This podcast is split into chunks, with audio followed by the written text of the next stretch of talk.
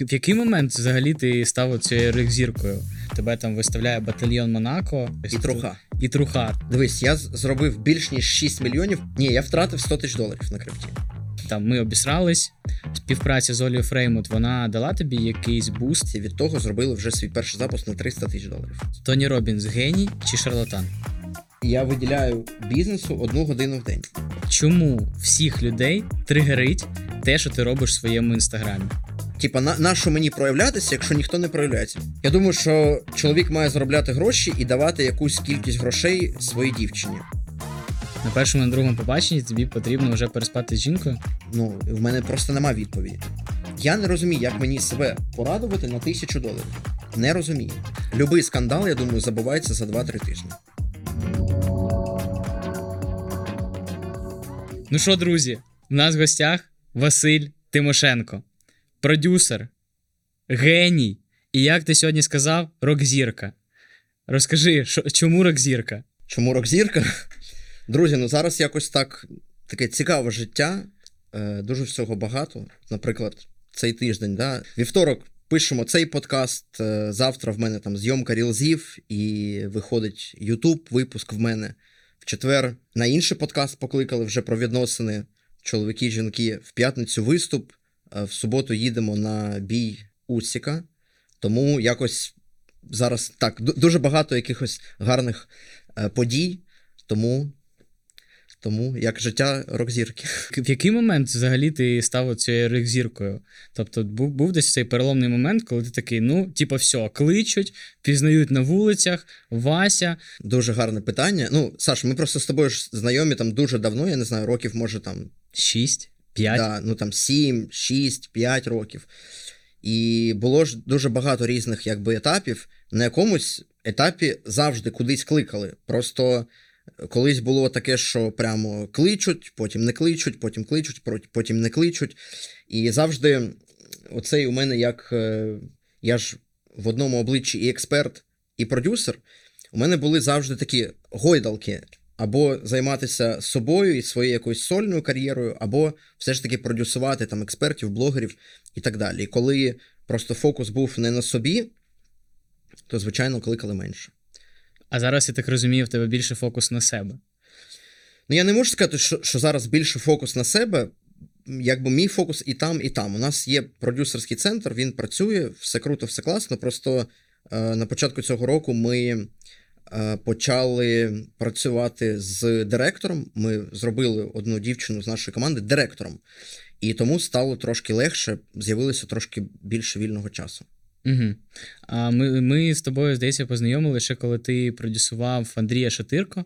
Це було десь в якомусь там сімнадцятому-вісімнадцятому році. І я пам'ятаю, ти тоді відправив його по всій Україні гастролювати з різними блогерами, робити запуски. І ви там щось продавали курси по Ютубу.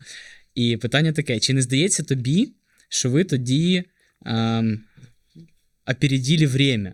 Тому що, типа, запуски з блогерами потім все-таки стали масштабними, стали приносити багато грошей, і їх в якийсь момент зрозуміла аудиторія і почала блогерам довіряти. Але на той момент, коли, коли ви це робили, я, нібито люди ще не довіряли так сильно блогерам. Так і є. Так і є. Ми дійсно... Е, ну, я можу сказати про себе. Я стараюсь дуже багато завжди вчитися, дивитися якісь інтерв'ю, дивитися якісь курси. Я дуже багато сам всякого купляю. І завжди задаю собі питання, що буде далі?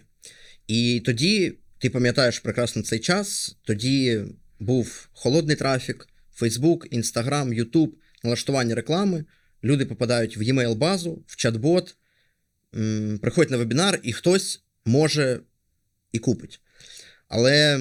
Я вже тоді бачив проблеми, ну, ти сам це прекрасно розумієш, ти якби заплатив за те, що люди до тебе прийшли в твою базу, наприклад, я не знаю, там, по долару за, за ліда, і нагнав на тисячу доларів тисячу лідів.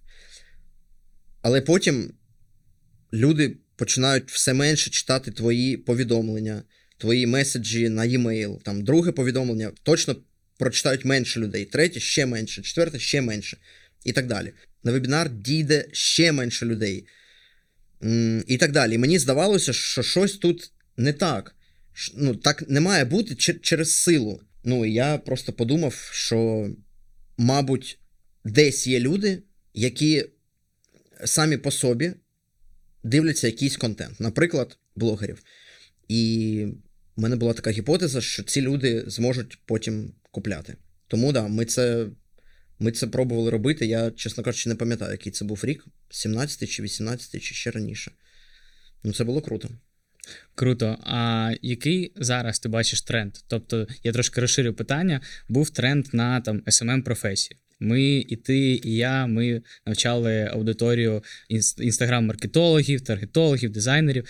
Потім, я вважаю, що був тренд якийсь на продюсерів. Там, продюсування і все, що з цим зв'язане, воно ще трошки ще є. Так? Є тренд на наставників-наставників. Це зараз там всі наставники у наставників у наставників.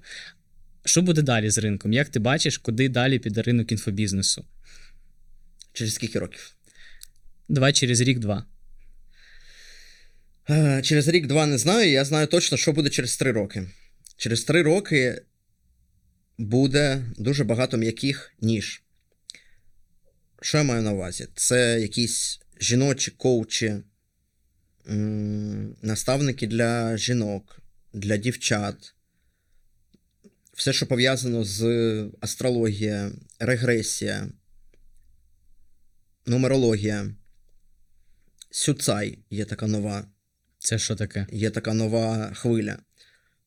От, бачиш, ти, ти не знаєш. Я теж нещодавно не, не знав, мені розказали, і зараз я починаю бачити цього все більше. Але про це зараз ну, ніхто не думає, і... але через три роки це буде. сто відсотків. Можемо спорити.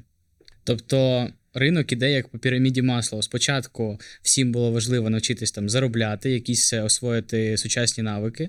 Вони закрили це базове питання для себе грошей і типа пішли далі копатись в собі, психологія, нумерологія, щось там про роботу над внутрішньою територією. Так, да, геніально сказав. Так, так і є, так і є. сто відсотків. Єдине, що попередня теж нікуди не зникає. Типу, коли з'являється якась нова ніша, попередня не зникає. Попередні тож, те, теж, поку, теж купляють е, і ті ж самі професії, продюсування і так далі. Просто, просто з'являється щось нове. Угу. А давай взагалі е, спробуємо згадати якісь твої е, видатні запуски, якихось твоїх блогерів крутих, от з ким ти працював, хто, може, тобі більше всього запам'ятався або з ким просто було класно працювати. Дивись, ми коли продюсували, як ти сказав, Андрія Шатирко, це був такий най-найперший етап. Тоді, я пам'ятаю, точно Андрій робив вебінари з Анією Трінчер, з Яною Джері Хейл. Я, я можу помилятися, мені здається, що таке було. Це було в контексті продюсування когось. Потім, да, ми почали працювати з блогерами, з ким ми робили. Ну, я вже розказував на іншому подкасті, що з одним дуже відомим ресторатором, але потім... Це він... той, який зараз у політиці, так, ресторатор? Да, він потім пішов у, у політику, і ми не запустили цей курс, хоча це був прикольний продукт. Потім ми пробували запускати курс з Олі Полякової, і у нас вийшло непогано на той момент. А потім вже такий, як можна сказати, перший кейс, він стався з Ольгою Фреймут, нас познайомили. Нас познайомили, і ми зробили, да, дуже прикольний продукт. Що це був за продукт? Це був марафон по етикету. Марафон сучасних манер. Це для дівчат? Для дівчат, для хлопців. Ну, там такі універсальні знання, як себе поводити, там, не знаю, в ресторані. Або ти йдеш з дівчиною, хто перший заходить в ліфт, а хто перший виходить. Різні люди. Скільки це коштувало? Е-м... Це коштувало тисячу гривень десь, чи тисячу і, і здається, дві. Ну, це було дуже круто. Я вважаю, що там ми вебінар робили, все було так, серйозно. Це тоді був карантин, ми проводили цей запуск, і тоді ми, да, заробили, ну, по, по здається, одинадцять тисяч доларів ми заробили. Це було класно. Це одинадцять, ви як продюсери, і Оля також одинадцять. Да. І для неї це було ок, чи це для неї було не дуже багато? Для неї це було класно. Для неї це було круто. Співпраця з Олею Фреймут, вона дала тобі якийсь буст далі при домовленостях зі всіма наступними експертами? Гарне питання. Е, дивись, просто мені це тяжко, знаєш, відслідкувати, бо, ну, вже дуже, бо ми дуже багато з ким працювали, дуже багато чого є про себе розказати, якісь там регалії і так далі. Їх тільки стає більше, більше, більше, і тому складно сказати, що щось одне повпливало. А потім, да, після цієї співпраці ми вже об'єдналися з моїм партнером Женєю, і за три місяці від того зробили вже свій перший запуск на триста тисяч доларів. Що це був за запуск? Е, з Дашею Квітковою і Микитою Добриніним. Угу. З Дашою Квітковою. І ви потім з нею ще до, досить багато запускали і професії, і, та, і якісь там духовні дуже продукти. Багато, да. І, але зараз ви вже не працюєте. Зараз вже ні. Угу. А ти кажеш, Фреймут, Полякова, а як взагалі виникло бажання з ними домовитись про запуск? Ну, тобто, десь є там ти, Василь, е, і десь є там зірка, яка там медійна, одна співачка, друга там на е, телебаченні, і тут ти просто такий, ну, піду з ними домовлятися. Угу. Дивись, в мене не було, я просто в цьому плані, ну, якби впевнений в собі, я ж не, я ж не приходив ніколи пропонувати те, в чому я не розбираюсь. Я дуже круто вже на той час розбирався в тому, що таке запуски, що таке інфобізнес, і так далі, і так далі. Я вже на той час, я не знаю, я може там, не знаю, може триста вебінарів я отак провів ос- особисто з, з кимось. Ну, тобто в мене вже був дуже великий бекграунд. Я просто приходив і казав, що диві- дивіться, ви вже ведете свій Інстаграм. Вже ведете. Безкоштовно. Кожен день. Давайте просто додамо трошки послідовності, яку я знаю, і в нас, можливо, куплять, а можливо, і ні. Я завжди був дуже чесний і казав, що може не вийти і так далі. А чи були у тебе провальні запуски? Саш, я тобі так скажу. У мене були тяжкі періоди в житті, але коли я почав займатися запусками, кажу абсолютно чесно, у нас ніколи не було такого, що ми в якийсь там мінус залазили чи щось таке. Ну, ми цим займаємося більш ніж три роки, у нас ніколи не було такого, що у нас там якийсь мінус чи ще щось. Просто за рахунок того, що ми робимо багато запусків, багато аналізуємо. У нас є ряд блогерів, ряд експертів, з ким ми працюємо постійно. І частину своєї долі нашої з партнером ми реінвестуємо у інші запуски. І хтось заходить, хтось не заходить, але завжди, коли запусків декілька, ну, неможливо, щоб три з трьох не зайшли, або чотири з чотирьох не зайшли. Так просто не буває.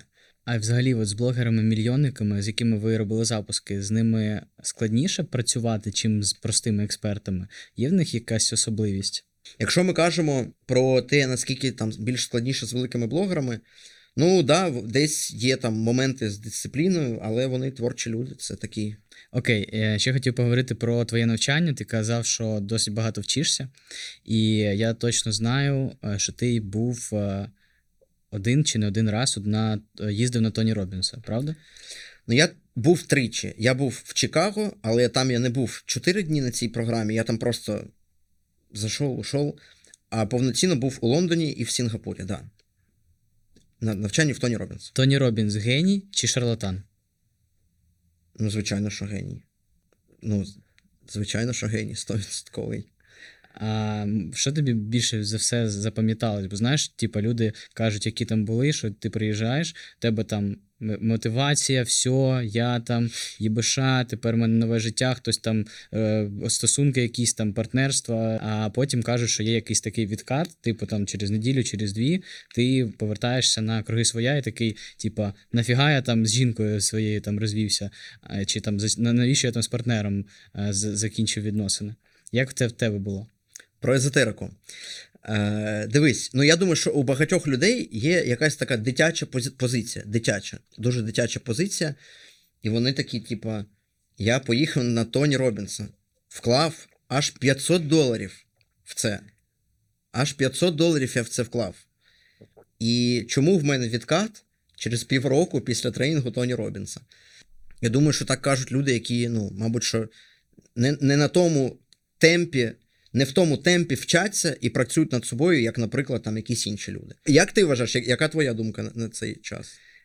Ну, я вважаю, що, по-перше, це повинно бути закладене у методологію самого Тоні. Тобто, як зробити так, щоб люди, вийшовши з його тренінгу, цю мотивацію як можна довше протримали і на цій мотивації щось конкретне зробили і змінили своє життя. Тобто це з його боку. А з боку людини це все-таки відповідальність, розуміння, що відповідальність – це в першу чергу моя, за мій вибір піти вчитись, за вибір, що конкретно я винесу з цього тренінгу, наскільки я буду глибоко слухати і виконувати всі вправи, бо можна ж прийти на тренінг, да, і просидіти там у якійсь позиції, типу, що ти тут мені дасиш, я все знаю, я тут не буду стрибати, типу, це, це якась дурість. А можна включитись в це і пройти весь цей шлях, і, ну, і типу, взяти на себе відповідальність за ті зміни, які а, повинні статися в житті людини. Не, не чекати, що якісь там Тоні зі сцени, отримати від нього все, що можна, і піти далі робити свої зміни.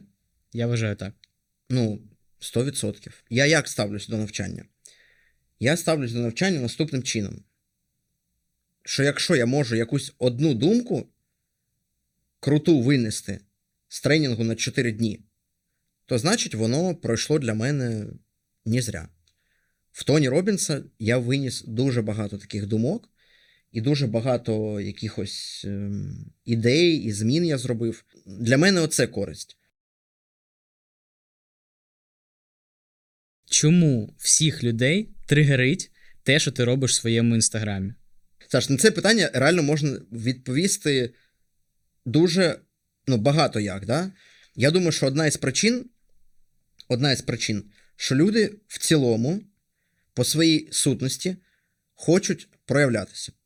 Хочуть вести Інстаграм, хочуть якось прикольно жити, цікаво жити, показувати своє життя.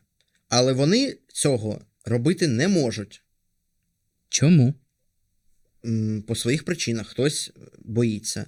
У когось, там, я не знаю, комусь не можна, наприклад. Наприклад, там є один хлопець, який мені написав, е, я виклав відео з двома дівчатами, моделями, які в білизні, ми з ними на ліжку. І я записую там експертний рілс.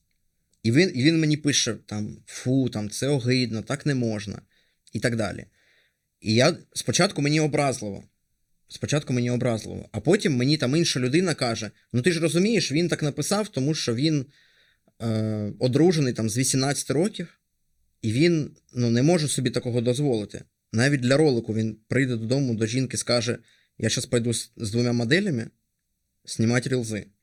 Ось, і, ну, звичайно, коли хтось робить те, що ти теж дуже хочеш зробити, але собі не дозволяєш, або страхи, або хтось не дозволяє. Ну, причин може, може, може бути багато. Це така перша відповідь, що люди хочуть так, ну, так само десь, не всі, але хтось хоче так само, але вони цього не можуть собі дозволити. І тому, звичайно, їх це тригерить, їм це не подобається. Але, знаєш, мені дуже сподобалося, у мене товариш теж веде Інстаграм, він таку штуку сказав, це просто геніально, що стосується критики. Він каже там, професійний гравець Н Б А ніколи тебе не буде шеймити за твій перший удар баскетбольним м'ячем. Як, якийсь там супер класний там гравець в Counter-Strike, він ніколи не буде з тебе сміятися за твою першу гру в Counter-Strike. Ніякий, ніяка людина, яка там, не знаю, багато років займається інфобізнесом, не буде смі- сміятися з твоїх перших сторіс. Ну, якось так. Мені здається, що ті люди, які розуміють, там, що я роблю, вони, якби, респектують. А ті люди, які не розуміють, і у них це викликає якусь таку бурю емоцій, ну, там є якісь нюанси. Може, одна з відповідей, да, вони так само хочуть. Тебе... А, ти, а як ти відносишся до, до всіх цих інфоприводів? Мені дуже цікаво. Ну, ти кажеш там, що людей тригерить. А, мене також тригерить. Я... А що? А які емоції? Розкажи. Ну, дивись, оце цікаво. Давай. Мене, мене, ну, в першу чергу, я тобі можу признатись, що, що е, в якомусь сенсі оце слово «проявлятись» ти для мене став також десь, знаєш, таким поштовхом, типу, що треба проявлятися. Mm-hmm. Бо я, типу, сиджу і розумію, що ми там займаємося продюсуванням, робимо там великі запуски в Україні, онлайн-школи і так далі, а, типу, ніхто про це толком не знає. Mm-hmm. І для мене це також стало поштовхом. Я дивлюсь, типу, о, клас, Вася проявляється. Ну, мені, значить, треба також проявлятись. Так, мене, як, як людину, мене, ну, типу, тригерить то, що ти там в цих е, якихось дівчат там береш, ну, типу, я дивлюсь такий, блін, ну. Але потім я розумію, на, на що ти це робиш. Тому однозначно можу сказати, що ти мене також тригерив на те, щоб робити підкаст, на те, щоб е, якось, якось да, е, виходити в медіапростір. Тому дякую тобі за це. Я просто скажу, знаєш, от таку свою думку. В Інстаграмі така функція, коли ти підписаний на людину, ти можеш скрити її сторіс і не дивитися. Я тобі скажу чесно, я скрив нещодавно від себе, ну, реально дуже багато експертів. Бо... Дай вгадаю, вони всі однакові? Дивіться, я не хочу там себе якось ставити, типу, що я більше розумію, чи, чи щось інше. Я кажу просто свої відчуття. Мене тригерить, але тригерить не те, що, типу, я думаю, вау, як круто. А мене дійсно тригерить те, що всі, всі однакові, всі роблять м, одне і те саме. Ну, я не знаю, я просто, знаєш, так на це просто дивлюсь. Типа, на, на що мені проявлятися, якщо ніхто не проявляється? Якщо всі знімають, наприклад, там однакові, однакові рілс. Окей, але якщо була якась конкуренція, і ти бачив навколо себе, типа, крутих продюсерів, ти там сьогодні з двома дівчатами, а він завтра там з п'ятьма і на яхті, а ти завтра з десятьма в спорткарі, а він там післязавтра. Тобто, якби була конкуренція, якби було на ринку багато класних проявлених експертів чи продюсерів, то тебе б це нормально тригерило. Да, да, звичайно. М- мені б такого хотілося. І, якщо чесно, я бачу десь на... на ринку таку проблему, але в тому числі своїм прикладом, я коли показую, що треба робити, я бачу, що щось змінюється. Я бачу, що частина людей каже, типа, оце круто, я собі це забираю. Або там, ти там підняв оцю тему, все, я це краду собі. Я кажу, круто, супер. Ну, а от дивись, ну окей, сидять там експерти, зараз дивляться, розуміють, що м- може це про них, да? І вони такі, окей, Вася сказав, треба робити щось нове, круте, цікаве. Але питання, типа, як? Тобто, ти, ти, в кого красти, якщо на ринку ти кажеш, нема нікого, хто робить круто. Uh-huh. Не будуть же всі в тебе красти е, соціальні ролики uh-huh. з заробітком. Uh-huh. Ну, по-перше, можна в мене красти. Я, ну, ніколи там в житті нічого не скажу людині, бо це, ну, я це зробив, і воно вже достояння общества. Це вже не моя ідея. Вона моя ідея до того, як я її нікому не розказав, не реалізував. Коли ре- реалізував, людина може це робити. А друге, тренувати на дивленість. Дивись, я е, кожного дня одну годину сиджу і дивлюся рілзи наші і, наприклад, американські.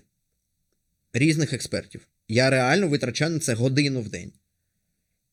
Ні помощники, ні якісь інші люди. Все це роблю я. Інстаграм, коли бачить мою реакцію на якийсь контент, він мені більше цього контенту показує. І я знаю, ну, всіх лідерів по всьому світу в усіх нішах. Ну, або декілька лідерів в усіх нішах по всьому світу. Бо я цю надивленість треную. І в мене, наприклад, ідеї, я себе так навчив. І я рекомендую всім навчитися так. В мене ідеї для контенту, ну, якщо зараз ми підведемо риску, то я ще рік можу точно знімати сторіс, викладати рілзи і викладати один випуск на YouTube в тиждень. І у мене будуть ще ідеї точно на рік вперед. Бо в мене завжди мозок думає, який я можу контент зняти, як я можу ще проявитися, які я ще можу тригери закласти і так далі. Якщо мої сторіс подивитися, це теж я, ну, я, я ні в якому разі там не хочу якось, знаєш, там хвалити себе. Але я колись таке робив, я у підписників своїх запитую, скільки тригерів ви бачите в оцій сторіс? З виду я просто сиджу на, на кріслі. А мені підписники там кидають, кажуть, тут двадцять різних тригерів. От твоя ніша. От як людина себе ідентифікує. Я криптан, я там товарщик, я там, не знаю, удаленої професії. Я себе ідентифікую, я продюсер. І потім ти маєш зрозуміти, продюсер це хто? Як він виглядає? Що він робить? Який образ має бути у продюсера? Я розумію свій образ і чітко під цей образ я м- створюю свій контент.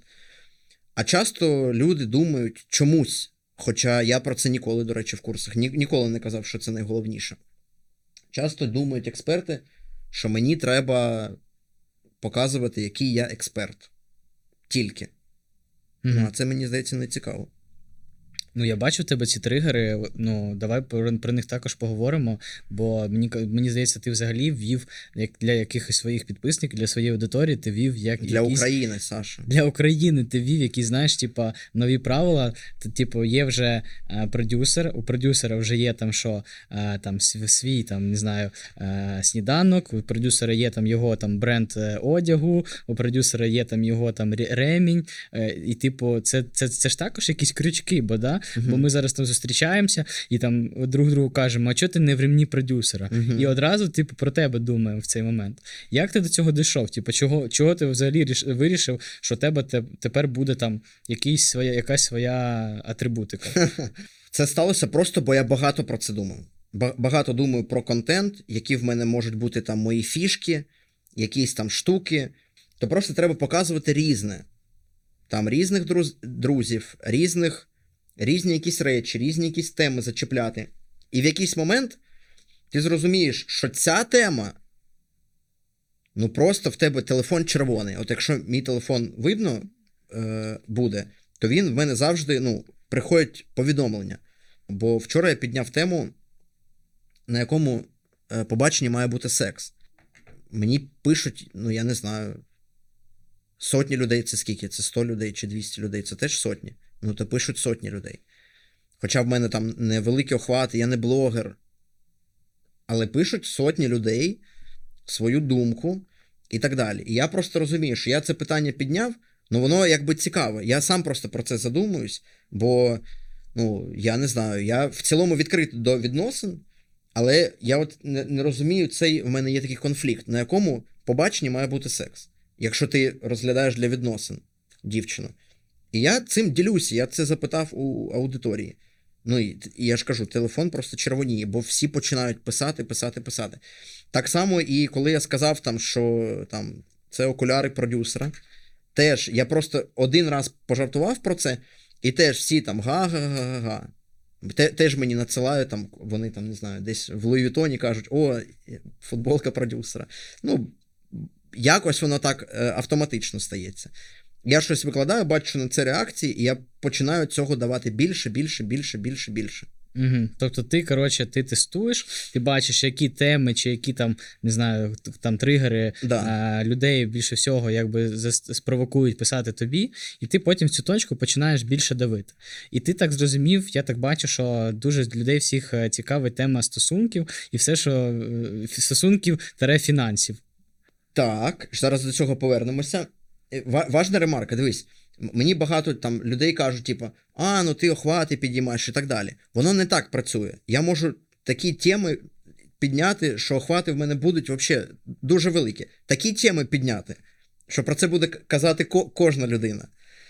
Але я цього не роблю, тому що е- мені важливо, окрім охватів, щоб це від- відображало мене. Те, що я там, не знаю, як мені здається, готовий до відносин, це мене відображає, це так і є. І просто на це плюс є реакції. Ти бачиш, що люди на це реагують, і потім просто запитуєш. От про те, про те, що я викладаю, що мені гроші заходять, мені дуже багато людей про це казали, дуже багато. Особливо таких, які мені, які моя цільова. Типа експерти, продюсери. Я, я, я одну фішку зрозумів твою, тобто ти не показуєш процес, що ти робиш, там якісь там таблички, там команди, ти взагалі нічого не показуєш. Ну, я це і не роблю. Ти просто, ти ж там запуски робиш, ти там якісь там, ну, може там сценарії, стратегії, декомпозиції, ти щось же з цього робиш? Mm, зараз ні. Ну, зараз у мене, я виділяю бізнесу одну годину в день. Ре, реально, я, я то й кажу, як є. Це ти взагалі працюєш одну годину? Так, щоб от активно працювати одну годину в день і вирішувати най, якби, найважливіші питання, бо там повністю сформована команда, є директор, є там сценарист, помічник сценариста, керівник кураторів, керівник відділу продажів. Ну, я просто буду там тільки заважати, якщо буду більше працювати. Mm-hmm. І яка твоя тоді, тоді функція в продюсерському центрі зараз? Я думаю, це контроль над показниками основними, оборот, прибуток, кого ми запускаємо, Ну, якісь такі більш стратегічні питання. А звільнившися час, куди ти направляєш? На роботу з, на, я з своїми вчуся, учнями? Я вчуся, вчуся. Точно я зараз стараюся. От у мене було так, що в грудні я вчився три години в день. В ну, день. Це багато. В день, три години. Да, якісь курси, інтерв'ю. Зараз я теж багато вчуся.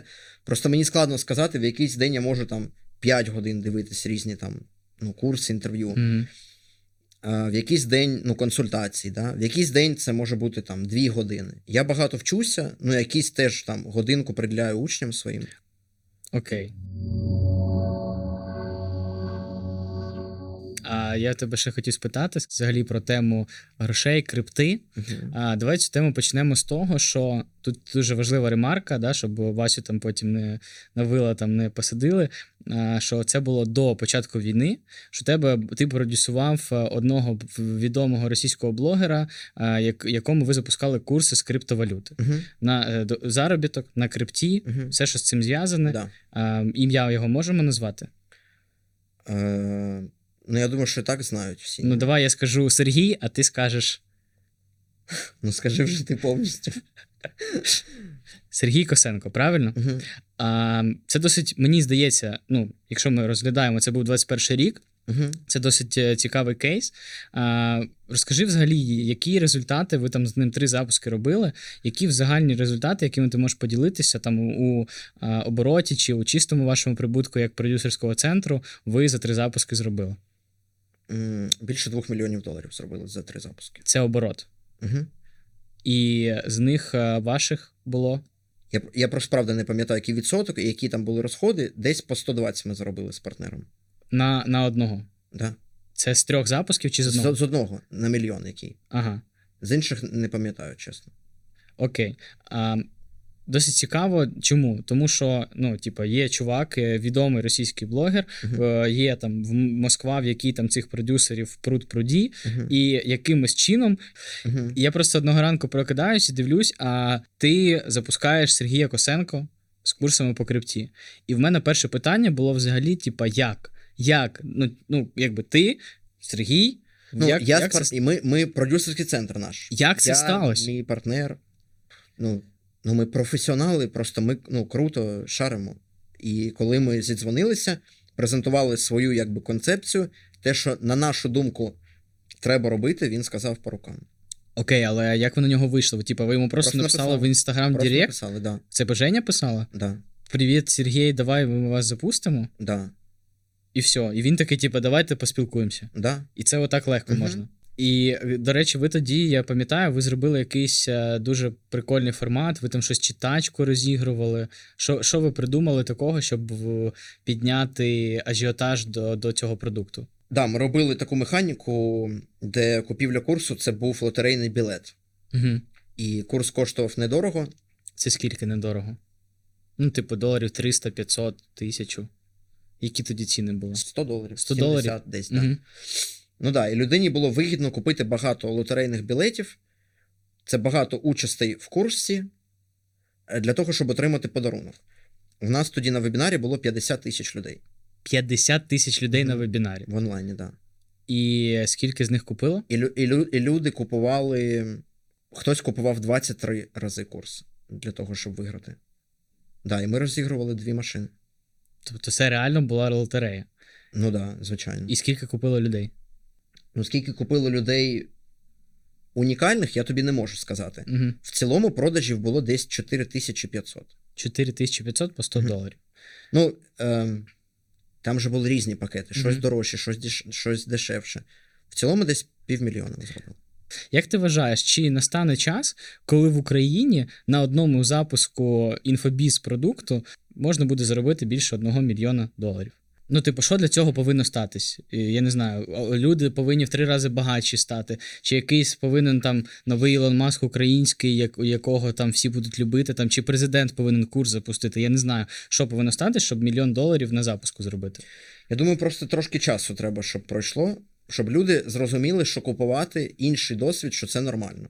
Що люди, які купують курси, навчання за великі гроші, там, не знаю, за тисячі доларів, що це не якісь лахи, яких розвели, а що це, ну, що вони, мали, що вони молодці, що вони вкладають в себе.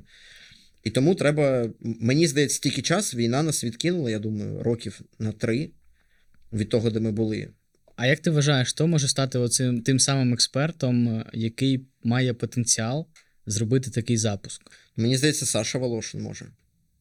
Саша Волошин mm-hmm. може через три роки зробити запуск на мільйон. Я не знаю, скільки він зараз робить, але він дуже талановитий і, і ну, він правильно мислить.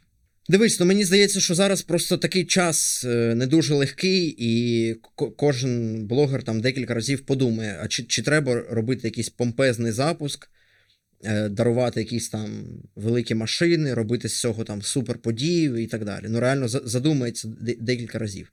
Mm-hmm. Це, мені, мені здається, що теж десь якісь є страхи, переживання. Якось так. А якщо це буде розігр... не розіграш, а типа, наприклад, покупка машини для ЗСУ, uh-huh. це може підсилити запуск? Типа, що зі всіх, хто е, заплатить, ми типа якусь там копійку віддамо на ЗСУ, на дрони там чи на автомобілі? Mm. Ви таке не, не, не пробуєте? Ми відправляли проект? мільйон гривень з одного запуску. І як люди зробили чотири? Тобто ви двадцять п'ять відсотків Чи... від запуску відправили на, на да, донати? Да, одним чеком, так. Да. Ну, це досить велика сума. Нормально, так. Да. І як люди це сприйняли? Класно. А давай ще повернемося до крипти. Ти, ти, ну, типу, ти почав запускати курси, а чи ти сам тоді якось пірнав в тему крипти? Ти розбирався в ній? Що взагалі там... Саша, просто... ми курси по крипті запускаємо з дві тисячі шістнадцятого року. дві тисячі шістнадцятого сімнадцятого року? сорі, сімнадцятого. А да. Що це були за курси? Ну, ми продюсували на холодний трафік е, нашого друга Олега Кудренко. Да, я і знаю, робили з ним великі запуски. Я свої перші десять тисяч доларів заробив в сімнадцятому році в липні. Тобто ти такий булран-продюсер, типу, коли крипта летить вверх, ми робимо курси, коли крипта там десь стагнація чи падіння, типу, ми курси закриваємо. Ну, воно просто так працює, що коли булран, люди чомусь починають вчитися. Вірити, да? Чи... да ми, ми не спеціально, коли крипта йде вниз, не, не робимо запуски по цьому. Не спеціально, просто ми коли робимо, люди на них чомусь не приходять. Ну да, бо... Ті, люди всі... просто по, по-іншому мислять. Всі йдуть вчитися, коли вже крипта типу, летить, і вже там по останній вагон треба за... запригнути. сто відсотків. От, ти знаєш людей, які в сімнадцятому році робили курси по... коли, які запускали курси по крипті в сімнадцятому році? Те, ну. що зараз роблять всі. Ну, а, ти? Ми, а ми це робили, да. Да? Це було прикольно. Ну окей, і ти, ну, ти тоді, чи може там вже в, другий, в другу бичку ти розібрався все-таки в крипті, чи, чи не дуже? Да. І може ще навіть заробив? Ні. Ні, я втратив сто тисяч доларів на крипті. сто тисяч доларів ти втратив на крипті? Да. Просто якби я нічого не інвестував і просто складав би все... Ящик? У ящик, да, в мене було б сто тисяч доларів плюс. Плюс сто тисяч доларів до, до того, що є. Ну, як, як ти зараз сам оцінюєш, наскільки тобі вистачить, якщо зараз ти повністю перестанеш заробляти гроші? Ну, на рік вистачить? Звісно. А на два? Ну, навіть, думаю, що навіть на три. Навіть на три. Окей, ну, тобто нормально у тебе там запасів. Щось є. Окей. Треба вкладати в себе, в свою... Ну, а вкладання в себе ділиться ще на, на два підрозділи. Перше – це вкладання в свою рекламу. Бо я точно розумію, що я кожну людину, яка зайде в мен, до мене в Instagram, що вона в мене купить. От. А якщо немає бізнесу? А друге, це, а друге, це вкладати у ну, якийсь свій там особистий бренд, якісь свої там штуки. Наприклад, я розумію, що для мене зараз полетіти на... Я літаю економ-класом, але зараз я полечу першим класом. Emirates. Скільки це коштує? п'ять тисяч доларів. За переліти першим класом? Угу. І ти вже це купив? А, зараз куплю. І, ну, я розумію, що для мене це інвестиція. Бо я коли це зроблю, я там зніму Reels, він залетить, і я ще з цього, ну, я не знаю, там, зароблю там двадцятку, тридцятку. Ну, сто відсотків зароблю. Ну, я просто розумію, як на це відреагують люди.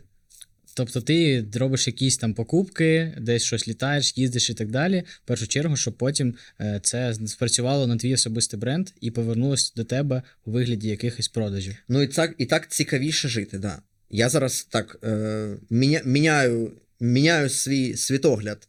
Е, ну да, це, це дійсно працює, це дійсно той випадок, коли там купівля якоїсь лакшері речі – це інвестиція.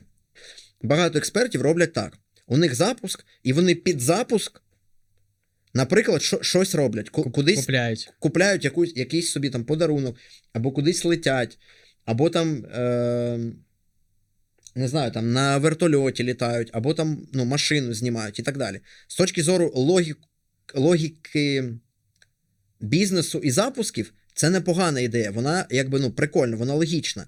Але є просто інша сторона, що набагато прикольніше ну, в цілому так жити завжди.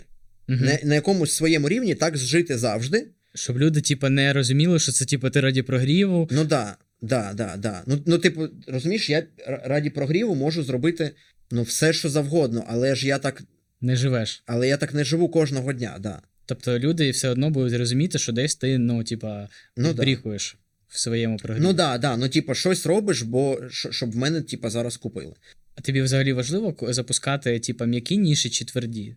Чи, ну, є якась там між ними різниця у підходах, у прогрівах, у вебінарах? Я думаю, що... Ну, я більше просто по досвіду, в мене більше досвіду в твердих нішах. Там, де гроші, де професії, де так, щось... Ну, так, але я тверде. Думаю, що якби я робив би м'які ніші, в мене б теж вийшло. Бо я зараз копаю туди теж, бо в мене багато учениць зараз... які жіночі коучі, регресологи і так далі. Розкажу таку невелику історію. До мене недавно прийшла там дівчина одна, каже, мені вас порекомендували як продюсера. Я там типа три там, неділі чи три місяці назад пройшла курси з сексології, і я тепер сексолог. І я, типа, набираю там, я веду тіктоки, щось там віщаю і набираю багато переглядів в тіктоці, і я хочу тепер продавати свій курс. І я, я так взяв своїй дівчині, показав, кажу, ну дивись, подивись, що вона там каже взагалі. Воно там для, для дівчат, я ж не розумію, що вона там uh-huh. рекомендує. У мене дівчина так два ролики подивилась, така, каже, ні. Uh-huh. І як ти вважаєш, ну, типу, зараз от, досить TikTok, рілси, вони досить швидко дозволяють новим експертам, якщо вони там якісь хайпові теми розбирають, досить швидко залітати і е, продавати якісь свої продукти. І мені, чесно кажучи, не подобається, що приходять ну, якісь псевдоексперти, які там три місяці назад вона ще не, не, не знала, що це таке, і вже продають свої продукти. Що ти думаєш з цього приводу? Це взагалі нормальна історія? Дивись, я думаю, що правда вона десь посередині. З одного боку, так, це погано, що люди без досвіду намагаються вчити інших людей. Типу, друга позиція, що точно треба, щоб якось людина цей досвід отримувала для того, щоб стати цим самим класним експертом. У мене відповідь на це однозначна, і вона дуже зрозуміла. Треба консультувати людей безкоштовно якийсь час і давати їм цінність, допомагати їм безкоштовно. І збирати кейси при цьому. Збирати кейси і так далі. Я перед тим, як почав продавати своє навчання як експерт, як продюсер, ну я більш ніж, не знаю, може сто консультацій провів. Може більше. В цілому в житті я рахував, що я провів десь ну, п'ятсот десь консультацій. Ні, ну ти їх проводив там шість років, хтось прийшов і хоче зараз, там, через місяць. Ну треба зробити п'ятдесят, без, п'ятдесят чи там сто, краще сто безкоштовних, і щоб отримати від людей зворотній зв'язок, що люди кажуть, типу, «Пасіба, круто, мені допомогло». Потім наступний крок – взяти п'ять-шість людей теж безкоштовно в менторство, і не просто консультація, а до результату їх довести. І тоді ти вже щось маєш, у тебе є кейси, круто. Давай, ти знаєш про цей хайп, хейт, який е, навколо Буше розвився, оцей дев'ять із десяти? Угу. десять із десяти. десять із десяти.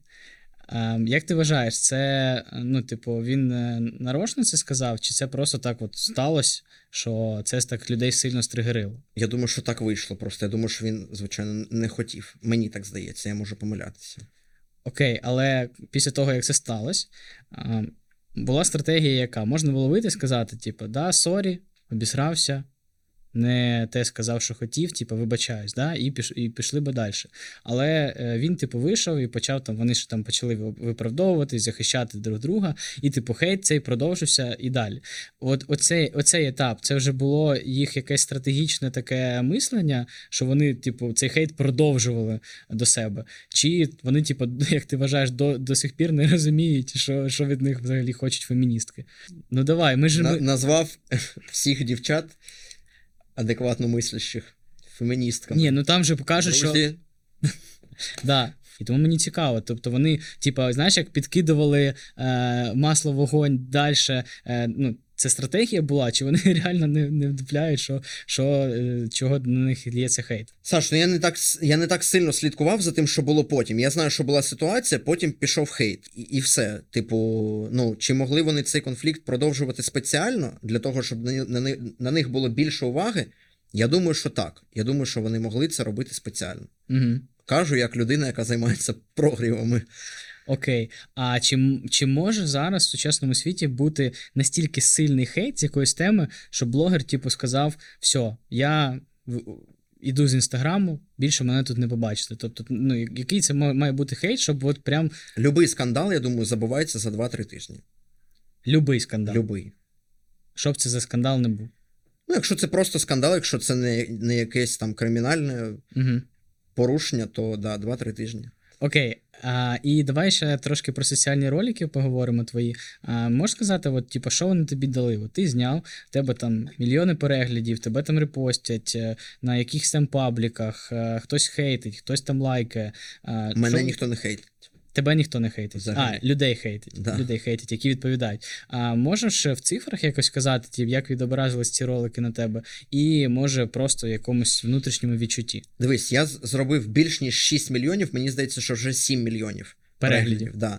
Бо коли я рахував шість, ще тоді не запостив мене батальйон Монако і ще ряд київських пабліків, де п'ятсот тисяч плюс. Тому я думаю, що це від шести до семи мільйонів переглядів, і десь двадцять тисяч доларів мені приніс цей ролик, коли я зробив у себе в Інстаграмі прогрів до цього і сказав, люди, записуйтесь. А ти ці соціальні ролики, ти їх сам придумував? Чи ти десь їх стирив у когось, там, може, західного? Сам. Ну як, дивись, я просто у себе в Інстаграмі підіймав теми різні, і я бачив, на що є відгук. І коли я підіймав тему, скільки має заробляти чоловік, це, це реально до всього. То просто теж був у мене червоний телефон на цю тему. Потім я підіймав тему, ну да, скільки має чоловік давати дівчині, е, теж був телефон червоний. Зараз я підняв нову тему, на якому побаченні має бути секс, якщо ти розглядаєш людину в довгострок. В довгострок. Угу.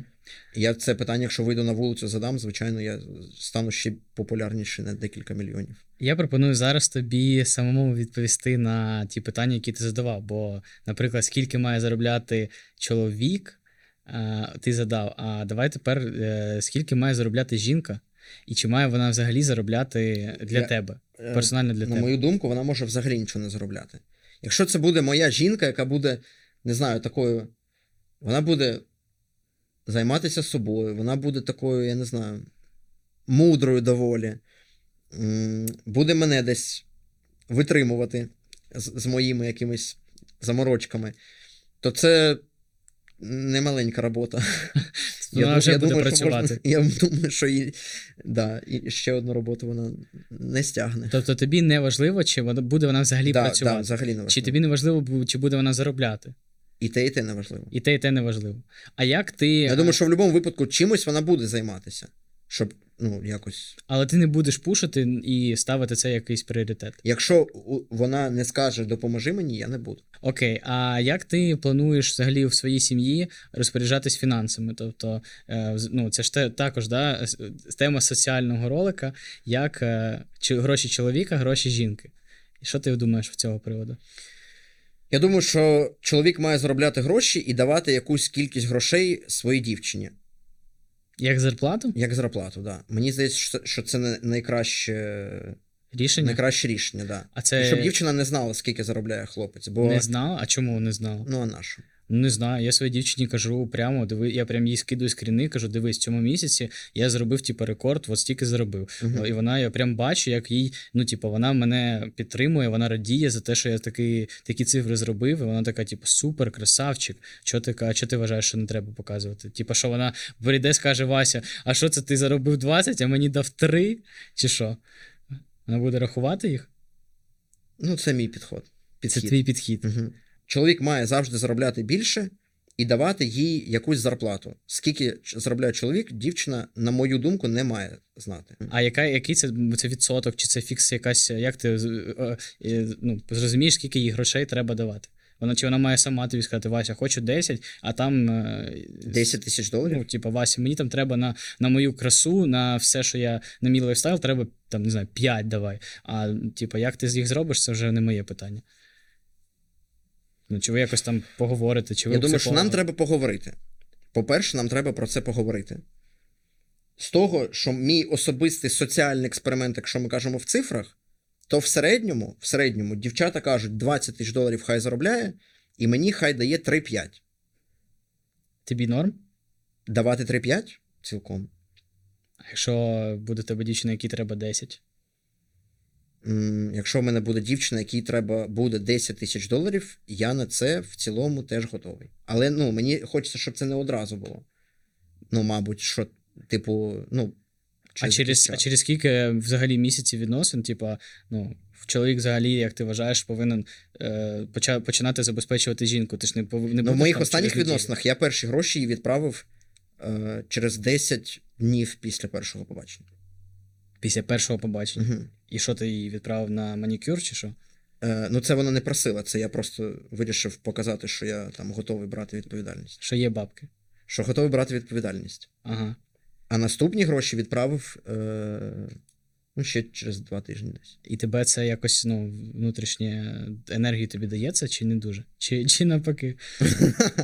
Ні, якщо, якщо дівчина вміє радіти, то, звичайно, мене це е... більш мотивує, ніж щось купити собі. Ну, типу, ну, дивись, от е, є п'ятсот баксів, да, в чоловіка. Ну, що я собі можу купити на п'ятсот баксів, щоб, щоб я себе порадував? Ну що, я не знаю. Нічого. Нічого? Ну а що? А що, ти на п'ятсот баксів нічого не купиш? Ну а що, а на, на, наприклад? Ну я не знаю, а що ти взагалі собі купиш? Ну кроси іди купи. Ну футболку купи. Футболку купиш за п'ятсот баксів? Чи вже не порадієш футболці? За п'ятсот баксів кроси? В мене просто двадцять п'ять пар десь кросівок. Mm, тобто тебе вже таке матеріальне не, нічого не радує? Ну кросівки кон- конкретно ні. Ну у мене була якась, там, я хотів от Dior кросівки, да, я їх купив. Але там за п'ятсот баксів, що, що я зрадію якимось кросівкам, ну, я думаю, що я не дуже довго буду, буду радіти. Ну, що, що ще можливо купити собі, щоб, зра, щоб зрадіти? Я не знаю, може там на спорткарі покататися день. Зрадієш? А чого ти, чого ти взагалі машину собі не купляєш? Тебе... Це ж класний артефакт. А, дивись, по машині є в мене такі е... дві думки. Думка номер один, що зараз просто я так по всьому світу, я навіть квартиру не орендую, я завжди живу в готелях. Тільки з початку повномасштабної війни я тільки жив у готелях. Я жодного дня не жив десь у квартирі, у друга ще. Я тільки в готелі знімаю. Бо я не люблю бути прив'язаним до однієї якоїсь точки. І сказати, що я зараз розумію, де я буду взимку, чи де я буду наступним е, літом, я не знаю. І якби, ну, купувати машину, якщо купувати, треба щось дороге купувати. Якось... А що таке дороге? Це ми... скільки? Ну, сто тисяч доларів. А що ти хочеш за сто тисяч доларів? Тебе є якась, ну, конкретна, типу, я от собі там намалював... Ну, є машини непогані. дев'ять один один, а ти що хочеш? Є машини непогані за сто тисяч доларів. Так. Ну, які? Ну, назви хоч... Ну, я не знаю, ну, Бі Ем Ві сьомої серії мені, мені подобається. Вона трішки дорожча, але, ну, це така машина президентів, угу, мені здається. Типу, ну, дивись, я краще там, от у мене точно, я два-три рази на рік хочу взяти кермо і покататися. Ну, для, для цього я орендую як, як, якусь класну машину, я знаю, де, що, як, ну, є там країни, в яких можна С-клас, як ти думаєш, на тиждень, скільки буде коштувати? Ну, дві-три тисячі доларів. На тиждень? Да. Да. Навіть менше, за півтори. Ну, супер. Охуєнно. С-ка. Ну, круто. Там це, це перша така думка. А друга думка, що я ж колись купував собі машину і купував її якби з салону, і що мені потім, від чого мене кожного дня, я чим демотивувався, що кожного дня вона старіше. Угу. Ну, там, ти перший день в неї сідаєш, там цей запах, там, кожи і так далі, круто. Через місяць гірше, ще через місяць ти там десь там вдарився, поцарапався, ще через місяць там ще щось, ну... Кстати, до речі, ти... От дівчині машину купити, ну, це... Це, ну... типа, статусно? Це престижно? Ну, я думаю, що воно б дало більше мені емоцій, чим собі. Дивись, просто я, ну, про дівчину, да? Я тобі кажу, от про, про якусь суму конкретно, там, п'ятсот баксів чи тисяча доларів. Я не розумію, як мені себе порадувати на тисячу доларів. Не розумію. Ну, в мене просто нема відповіді. А коли я щось за тисячу доларів там дівчині купував, і вона е, цьому раділа, ну, це мені сильно більше емоцій приносило. І давай ще з приводу другого твого ролику, на якому побаченні повинен бути секс між чоловіком і жінкою, якщо це вони розглядають одне одного у довгострок. Як ти сам вважаєш? Відповідь однозначна. Яка? Якщо зі мною, то чим скоріше. Чим скоріше, це типу через десять хвилин? Ну, чи... на першому, на другому. На першому, на другому побаченні тобі потрібно вже переспати з жінкою? Нашу? Нашу так швидко? Ну... Ну, ти не здається, що ти, це, типу, дуже швидко, ти ще не впізнав її вже, вже у ліжку? Так, дівчата мені так і кажуть. Всі дівчата в основному пишуть перше, друге, третє побачення. А хлопці? А хлопці що пишуть, типу, пізніше? Тобто, якби хлопці знали, що... більше дівчата пишуть. Що, якби хлопці знали, що вони там, дівчата, готові на першому, другому, третьому. Реально, більшість дівчат так, так пише. Тому в мене відповідь однозначна. Якщо зі мною, то чим скоріше, перше, друге. Якщо вона... там до мене з, кі... з якимось іншим чоловіком йде, то там місяць, два, три.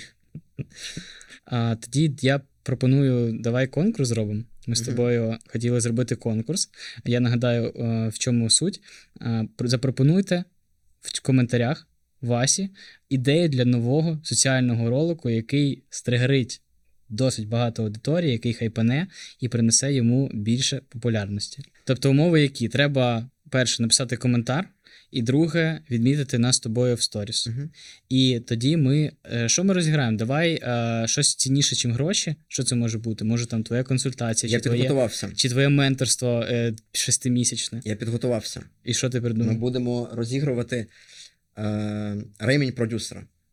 А що ти так подивився? Він що, з тобою? Ти що, його приніс з собою в студію? Ми будемо розігрувати, друзі, ось такий дуже класний і модний Луї Вітон? Ремінь продюсера. Ого, а скільки це коштує? Ми таке потягнемо?